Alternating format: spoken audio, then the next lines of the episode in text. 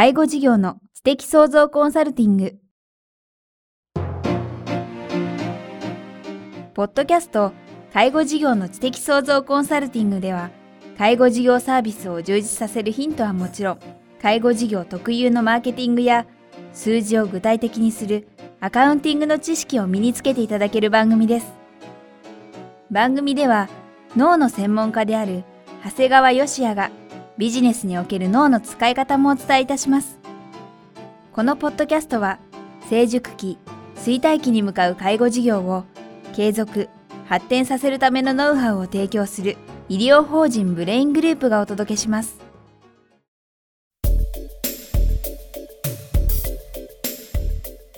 皆さんこんにちは。番組ナビゲーターの早川洋平です。介護事業の知的創造コンサルティング。今日は第23回ということでお話を伺います。長谷川さんよろしくお願いします。よろしくお願いします。えー、前回ですね、扁桃核のお話を、えー、伺いました。そして、えー、今回はですね、いよいよその扁桃核の、まあ、働きを理解した上でどう経営に活かすのか、この具体的なことをお伺いしたいと思うんですが、よろしくお願いします。あのー、まあ、何度もしつこいんですが、経営とは右脳でイメージしたものを左脳で実行するものなんです。うん、はい、ただ、これだけではですね、やはり継続し続けることができないんですね。そうですね。経営の場ではですね、まあ、やっぱり日々、決していいことばっかり続くわけではなくてですね、まあ、どちらかというと困難に遭遇することの方が多いわけですよね。はい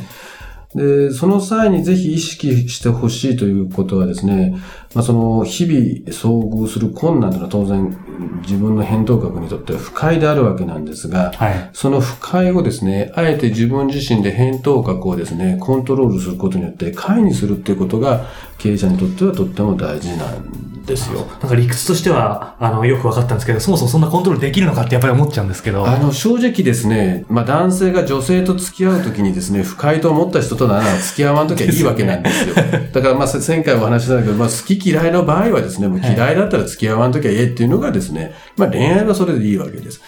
で我々経営者っていうのはですね、そうですね。あの、不快に思う取引先とは付き合わなければいけないし、不快と思う従業員も、やはりきちっと雇用し続ける必要があるわけですから、やはり自分自身で返答格をコントロールするということは実は必要ですし、はい、することはできるんですね、うん。具体的にはどんな方法があるんでしょうか？えー、具体的にはですね、私が考えるのは3つの方法があります。なるほど。で、まず1つ目からお話をするんですが、はい、1つ目はですね、まず、えー、日々、えー、遭遇する困難というものの視点を変えてみることですね。困難の視点を変えるそうですね。いや、それ今自分にとって不快と思ってしまった困難というものがですね、はい、これ、要するに無理やり、最初は無理やりなんですが、うんこの困難もですね、もしかするとこれは良いことが起こる前触れなんじゃないかというふうに自分の頭を騙していくんですね。はい、で、最初は無理やり思っていくんですが、これを何度か繰り返していくとですね、これが習慣になるんですね。うんうん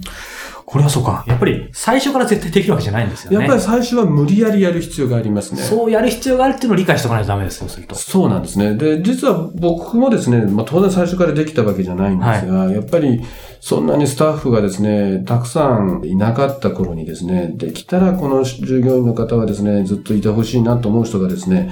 あの、突然辞めてしまうってことって、やっぱり、どの業界でもあると思うんですよね。それはでも、へこみますね。で、その時にですね、無理やりにでもです、自分で思うんです。うんこの人が辞めたのはなぜかというとですね、もっと良い人がですね、来てくれる前触れなんだというふうに考えるんですね。はい、でね、これ本当にですね、実際私もですね、これ何度かそういうことを経験したんですね。はい、あの、辞めてしまった後にもっといい人が、はい、あの、来てくれるということを考える。うん、そうするとですね、今度からですね、同じことが起こってもですね、逆に動揺しないんですね。うん、不快に思わない。あ、この人辞めちゃったんだ。じゃあまたいい人が来るかな、なんていうふうにですね、思うとですね、本当に人間、世の中ちゃんと新しい人がね、もっといい人が来てくれるんです。そうするとそれはですね、もう自分の習慣になっていくもんですから、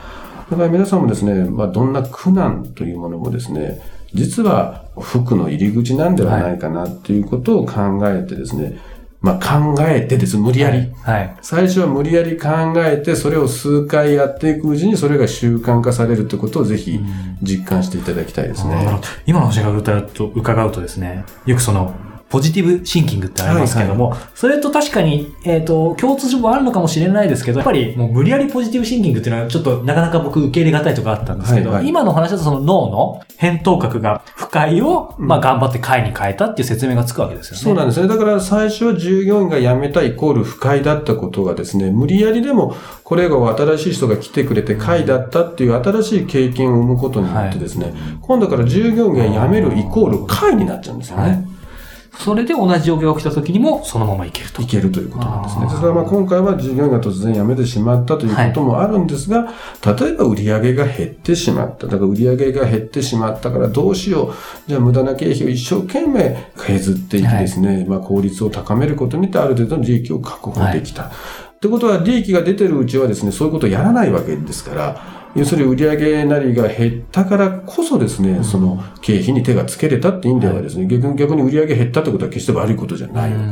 今一つ目伺いましたけど、あと二つ。二つ目は例えばどんなものでしょそうです。ね。これはですね、最近、まあ皆さんもですね、スポーツ選手の言葉なんかで、えー聞かれて感じられてるかと思うんですが、人間ってのは不思議とですね、自分自身のことではなくてですね、従業員や社会やですね、家族のためって考えるとですね、いわゆる他人のためって考えると結構頑張れるんですう。ね。そうですね。これでもね、僕すごい不思議と思うんですが、昔ね、スポーツ選手なんかオリンピックで銀メダルとか金メダル取った人なんて絶対その誰々のおかげだったってあんま言わなかったんですけど、最近の人ってしつこいぐらい誰々のおかげでって言われるんですね。だから、これはですね、やはりこれも人間の知恵でですね、うん。要するにスポーツ選手でもですね、これ経営者も一緒だと思うんですが、あの、無理やりでもですね、これは自分のためじゃないんで、誰か他人のためだって思い込むことによってですね、苦しい練習だとかですね、はい経営に頑張れるんではないかなというふうに思っていますね。うんさあ、そして三つ目は？三つ目はですね、まあちょっとこれ言葉はきついんですが、はい。あんまりついていない仲間とは付き合わないということですね。ショッキングな。そうですね。まあ、あの、ついてないなんて言うとですね、まあ、どんなやつだと思われちゃうんですけど、まあ、僕はい自身はですね、やっぱりついていない人ってどういう人かなっていうふうに思うとですね、はい。やっぱり世の中に対する不平や不満を言ったりですね、はい実際何かえー問題が起きるとこれをですね、他人のせいにしてしまう。要するにまあ常に文句ばっかり言ってるような人とはですね、はい。やっぱり付き合わないっていうのが僕は大事だと思いますね。だからたまに僕も、あの、飲み屋に行ってですね、えーサラリーマンの方なんかがですね、上司の悪口ばっかり言ってるのを聞くとですね、あ、こんなやつまだ世の中にいたんだなと思うんですね。あの、僕自身はですね、実はもう本当ついていない仲間とはもう付き合わないっていうのは結構実践してるもんですから、僕のな周りっていうのはですね、もう本当に明るく、あの、ちょっと気がおかしいぐらい、ああの、明るくて前向きな人ばっかりなもんですから、やはりこれもですね、自分で意識ししたんですよね。で、意識してあるときパッと振り返ってみると、なんかみんなそういう、なんかポジティブ思考というのか、月のある前向きな人ばかりが集まるようになってますね。一度その自分のことは置いておいてちょっと考えると、自分自身がどうかは別として誰かと付き合うときって、いつも文句言ったりとか、下向いてる人とは確かに付き合いたくないですよね。そうですね。そこで同じようなあの世界に引き込まれてもいけないもんですから、だからやはりそういう、えーみんなで一緒にいるだけ楽しく、はい自分の返答格がですね、快と感じるような仲間とですね、いつも一緒にいるっていうことはとても大事なことだと思っております。今日はですね、この返答核の働きを知ってどう経営に生かすかということで、具体的には3つの方法。えーまあ1つは困難の視点を変えてみる。そして2つ目は、えー自分だけではなく、えーまあ従業員、社会、家族のためという考え方をしてみる。そして3つ目は、まあちょっとショッキングな言い方でありますが、ついていない仲間とは付き合わないこと。ということでお話を伺ってきましたが、改めて、えー今回までですね、えー4回にわたって脳について伺ってきましたが、えーまとめていただいてもよろしいでしょうか？そうですね。あの、まとめるとですね、右脳で、えー事業のイメージを作り上げ、左脳で実行します。そして、めげそうになる気持ちを返答核の刺激で解にすることなんだと思います。うん、なるほど。右の、左の、そして扁桃核。この脳の働きを、えーぜひ皆さん経営に活かしていただければというふうに、えー思います。えー介護事業の知的創造コンサルティング。今日は第23回、えー、扁桃核、えーその2ということで、えーお話を伺いました。長谷川さんありがとうございました。ありがとうございました。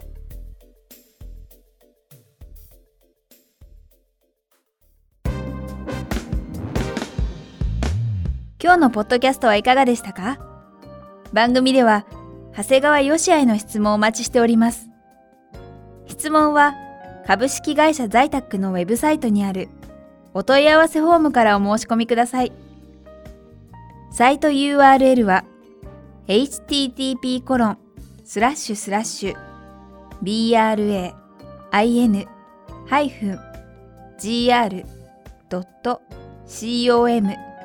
スラッシュ zaitac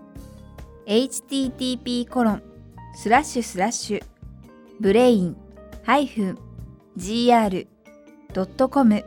スラッシュ在宅です。それではまたお耳にかかりましょう。ごきげんよう。さようなら。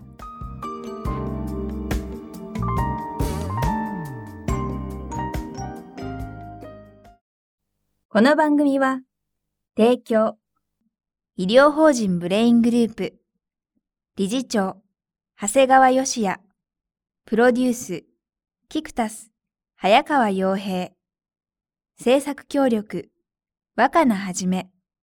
ナレーション、清水夏美によりお送りいたしました。